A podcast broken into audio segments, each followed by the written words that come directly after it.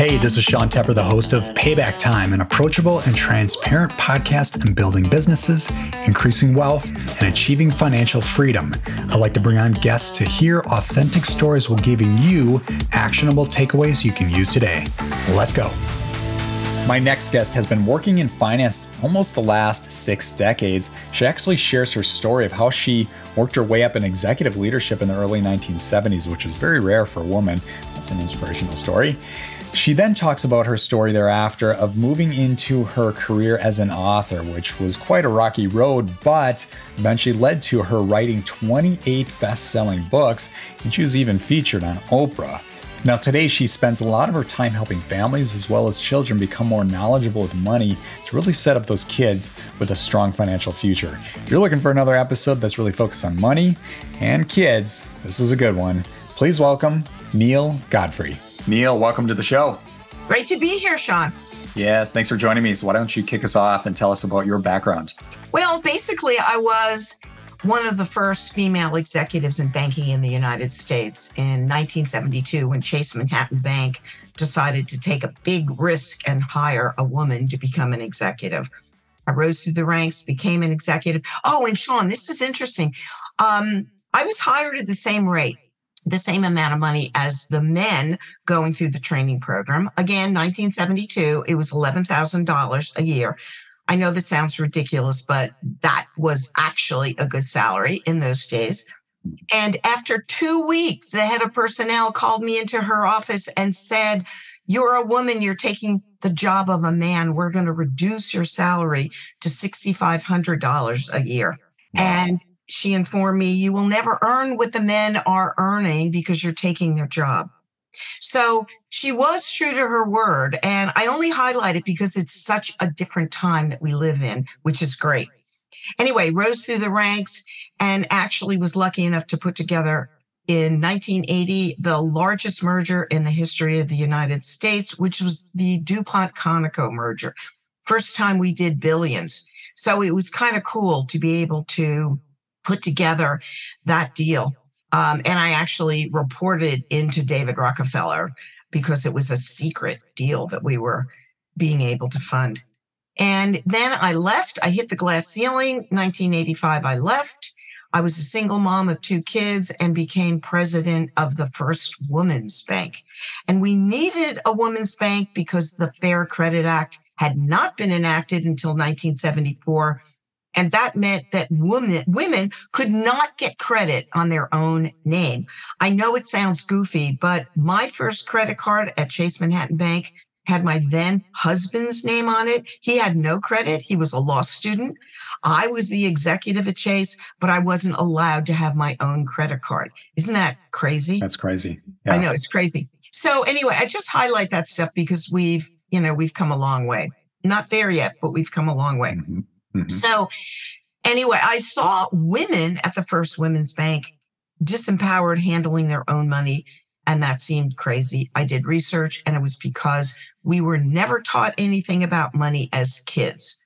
So I went to look for books to teach my own little kids about money and there were none. The topic of teaching kids about money did not exist in the 1980s. So after I had schlepped my kids to enough stores, my three year old daughter said to me, Mommy, why don't you just write the books? And I was taken aback. I knew how to be a bank president and do big deals. I didn't know how to write a book. And she saw that look on my face and said, Oh, you're afraid. So, being the great mom I was, I uh, crouched, established eye contact with my three year old and said, No, I'm not afraid. But of course I was. I had no idea how to start a new topic, how to write a book whatever. So I figured it out, wrote a book called the Kids Money Book to empower children to take charge of their own financial life, to be financially independent and to work with their parents and schools to make sure that we were raising financially literate children. Went into Simon & Schuster, largest book publisher in the world and said, ta-da, we can educate kids all over the world. Their reaction was, there are no books to teach kids about money. Thanks for stopping by. It's not a topic of interest. So I was banished to the streets of New York crying holding my manuscript. And then it was, oh, come on, put your big girl panties on. They need proof of concept. So I opened up the first children's bank at FAO Schwarz, the toy store in New York, a real bank for kids in 1988. And Princess Diana flew over with the royal children to open up accounts at my little bank, which was pretty cool. I also opened up an institute for youth entrepreneurship up in Harlem to work with at-risk kids, bring them into the economy. Both were successful. Back to Simon Schuster. Simon Schuster said, "Okay, this is cute in terms of what you've done, but there still are no books to teach kids about money. We're not going to take a risk on a new topic." Back to the streets of New York, back in tears. And then the conversation with myself again, put your big girl panties on. You knew, you know how to buy and sell companies. So I bought a publishing company. I bought a division of Macmillan under the proviso that obviously they would publish my first book. And I informed them at our first publishing meeting that I would fire everyone if they didn't publish my first book. So they made the miraculous decision of publishing my book, published it we sold 50,000 copies. I sold the publishing company and went back to Simon and Schuster, who now would take me on as a property. And then the phone rang one day. My daughter picked it up. She was now 10 years old. And she said, Mommy, Oprah is on the phone. And I said, No, it's not Oprah. I have a friend who does Oprah impersonations. Give me the phone. So I was a jerk. I did Oprah to Oprah, climb every mountain. I was singing. I was being a jerk. And my daughter held up a piece of paper that said, you can ruin your life, but don't ruin mine. It's Oprah. Cut it out. It was Oprah. I worked with Oprah for four and a half years. I did 13 shows. That book hit number one on the New York Times bestseller list and kind of the rest is history. So I continue my work today. I'm also I'm I just finished my 29th book, um, which kind of indicates I have no life, and created the first money curricula. Um, I'm an executive in residence at Columbia Graduate School of Business. Yeah. Um, I've been on the board of UNICEF, UN Women. I work with wounded veterans out of Syracuse University, yada, yada, yada. And here we are. Sure. So, thrilled to be here with you. Love the backstory. That's fun. Um, so 20 now 29 books. I saw I was reading online 28 books, but 29 books on is it really focused on finance for kids or has it kind of spread out a little bit? No, it's morphed. Um, I combined ecology into some of my teachings, and I have a program called the Eco Effect, the greening of money, because the saving of resources is the same behavior as saving money. And so if we combine, if you save energy, you also save money. So that mindset, and that comes with curricula, etc. I also have another program called Life Inc., the mm-hmm. ultimate career guide for young people. And the purpose of that is to engage young children age 10 and above in thinking about their future. Because if you can see your future, there's a reason to stay in school and learn today. And the latest book, I also have books empowering women to take charge of their financial life. And the latest book that will come out in July is called Get Off Your Assets.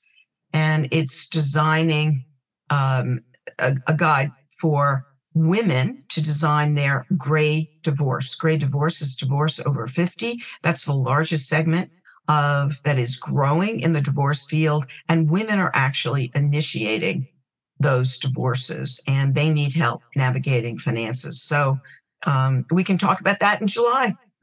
that sounds good. All right. So let's talk about kids and money. Um, I have talked to other people on the show that really focus on that as well. It still seems like it's crazy. You started getting into this into the 1970s, and here we are, you know, 50 years later, going on 60. And still not a large emphasis of educate like financial education for kids specifically like how to increase income how to create more streams of income and how to use compound interest in your favor. That's what we're all about here at Tykr.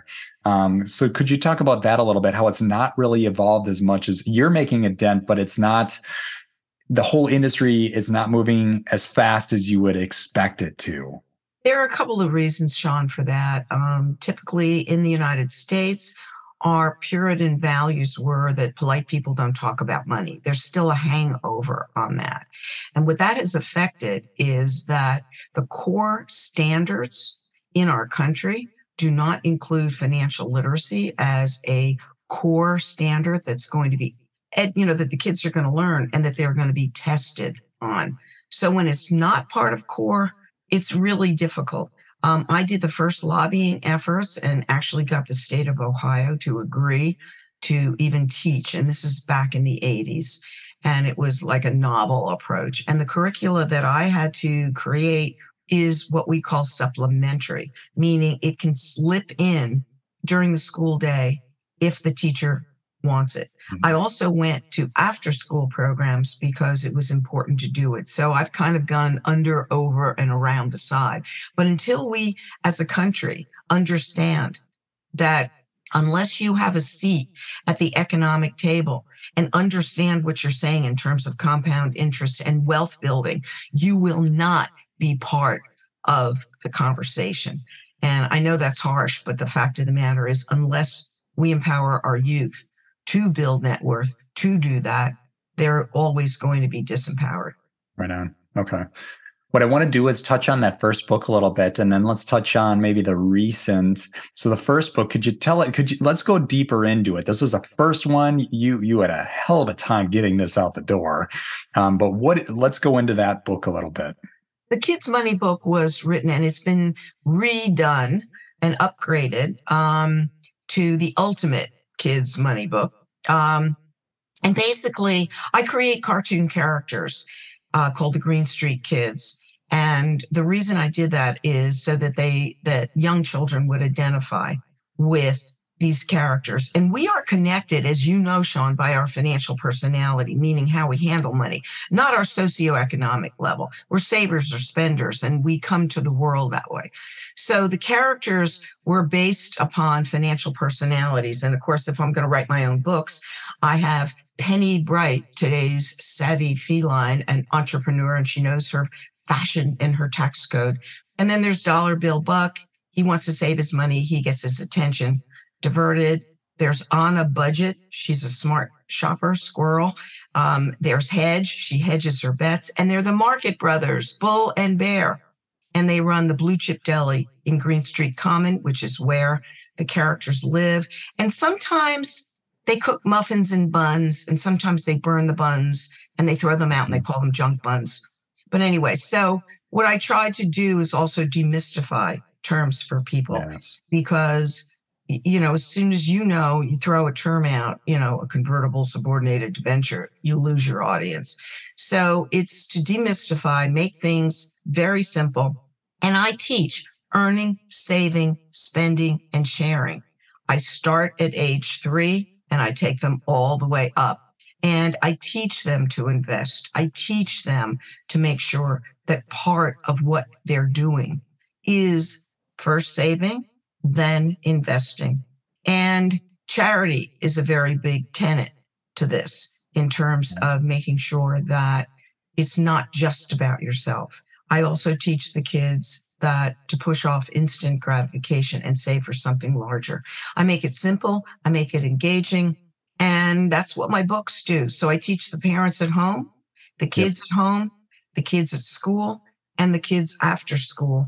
And I try to engage corporations and not for profits who share my mission and financial advisors who want to make sure that they're bringing this information to their clients so that their next generation is also learning this stuff. Right on. Um, we've got listeners in our audience that have kids that are can be teenagers, but uh, there's a good majority that have kids that are pretty pretty young. We're talking like you know, two to five, five to 10, somewhere in there. And what are some great takeaways you can give those parents right now? That the only way to get money is to earn it. There's no entitlement program out there. It's just not hitting up mom, dad, and grandma and grandpa. Can I have a 20? Can I have this? Can I have that? So what I do is I start the kids on a very simple work for pay system within the household. And kids at age three if you ask them, what do mommy and daddy do with money in a store or a credit card? they will say they buy things. That's the time to start connecting how you get the money. I have them do very simple chores around the house. They earn their money and then they budget it and they budget it very visibly. I know we're in the world of digital money, but I want you to start tactily so kids understand the connect between this is money. It goes into the bank. Then it becomes digital. And then they start to not confuse money with digital games where you're buying moons and stars and benefits, right. which is all digital and it's gaming and it's not real. So I want them to understand real. Then you move into digital. And in the budget, there's some instant gratification. I call it quick cash. They worked hard. They make to, they get to make some decisions. And then there is the charity jar or envelope, which is 10% to give to charity. And then they pick a goal for medium term savings. They push off instant gratification, save for a little bit, understand that you get better stuff if you save a little bit. And then there's long term savings. And that is for the little ones saving. And for the older ones by age 10, they can start getting involved in investing in the stock market, obviously through parents. And, you know, you're going to say, does a three year old understand long term savings? No. Does a 10 year old understand long term savings? No. Do the adults in America understand the concept of long term savings? No. You do that for a living. You know that. So I'm just forming a habit. A budget is a habit. And that's what I basically do within the household. Gotcha. Is there a particular book on your list that speaks to some of the tactical strategies you spoke to just now? Yeah, there are two that you could that they could there and there's several, but Money Doesn't mm-hmm. Grow on Trees is on Amazon and the basic tenets for little ones, school age, and then older teens and young adults. And also be money smart in tough times, which is um, my latest book that I did in COVID. And it's also got the same basic tenets and it brings in some of the digital aspects of this. So those two books um, are are there. Excellent. There are a bunch of others, but I mean, obviously. Great, great. Yeah, we always start small with the the call to actions. People can get small. one book and then go to another. And yeah, another yeah, and, and they can, you know, they can yeah. Google me and they can, you know, just go on Amazon sure. my books. No, that's that's great. Love what I'm hearing so far. Um, do you talk about in your books at all about setting up like um, a custodial account? I'll talk to my audience about that a little bit. Like the parent can work with the child, set up a custodial account. I'm just kind of helping out the audience here if they don't know already. But when the child turns 18, then they get that account. But under the age 18, it's kind of like the parent can manage it with the child. Yes, the answer is yes, and it's important. And mm-hmm. if you mm-hmm. raise the kids with the values and life skills that you want them to live in the real world with, then you don't have to be afraid of the fact that at 18, the money legally becomes theirs. And if they want to buy a Ferrari instead of going to college, they actually legally can. Um, it takes a lot to, to step in, as you know, to, to sure. change that paradigm. But, you know, the parents I work with, and I'm sure the ones that you work with, aren't worried about the Ferrari. No. They, you know, the kids understand. It can, as you know, if you think you're going to qualify for student aid, the money, because it's legally the kids, um, can count against them when they're filling out the, the form, the financial aid form. So that's just something to think about. If you're going to be on the cusp of that, don't. But if you're above it, it doesn't matter. Sure, sure. Right on. Good advice. Um, let's talk about this this app you created. I'm reading here, uh, number one educational gaming app teaching kids about money. What's the name of this app? It's called Green Streets Schmutz Happens. Now, okay. what happened was, however, it I took it out of I took it down from Apple because they were charging me fifty thousand dollars a year to keep it alive. Um, so I'm actually looking for a corporation who wants to license it and, and we can you know, regenerate it. It's really fabulous. Um, it had an average playing time of over an hour for the kids. We did hit number one on Apple Education. It's um, really teaches the kids the earning, saving, spending, and sharing, and pushing off instant gratification to see how their money in the bank can actually earn interest. So it's really, it's really cool. But yeah, so I need somebody who's there to go, ta-da, want to work with you.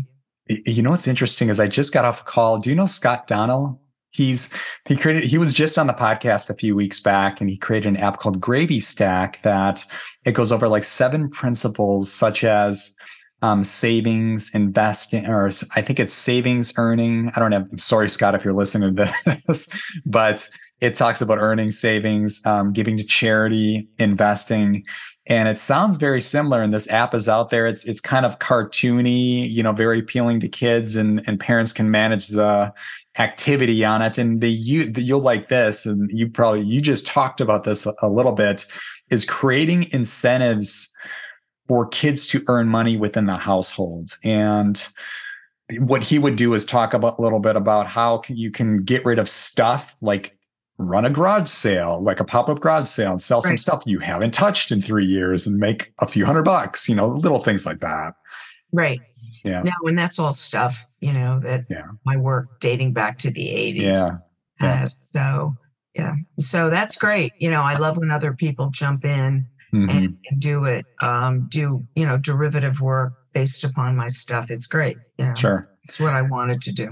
I, I'll make a connection off the call. I think it'll be good for you two to talk. I, I'm really passionate about this is getting ahead of it because I wish at like age 10 I would have knew how to invest where where I'd be it'd be totally different. But um it, yeah, like kids can get way ahead of it if you learn how to save and how to invest at a young age, use the power of compound interest. So this stuff is fun.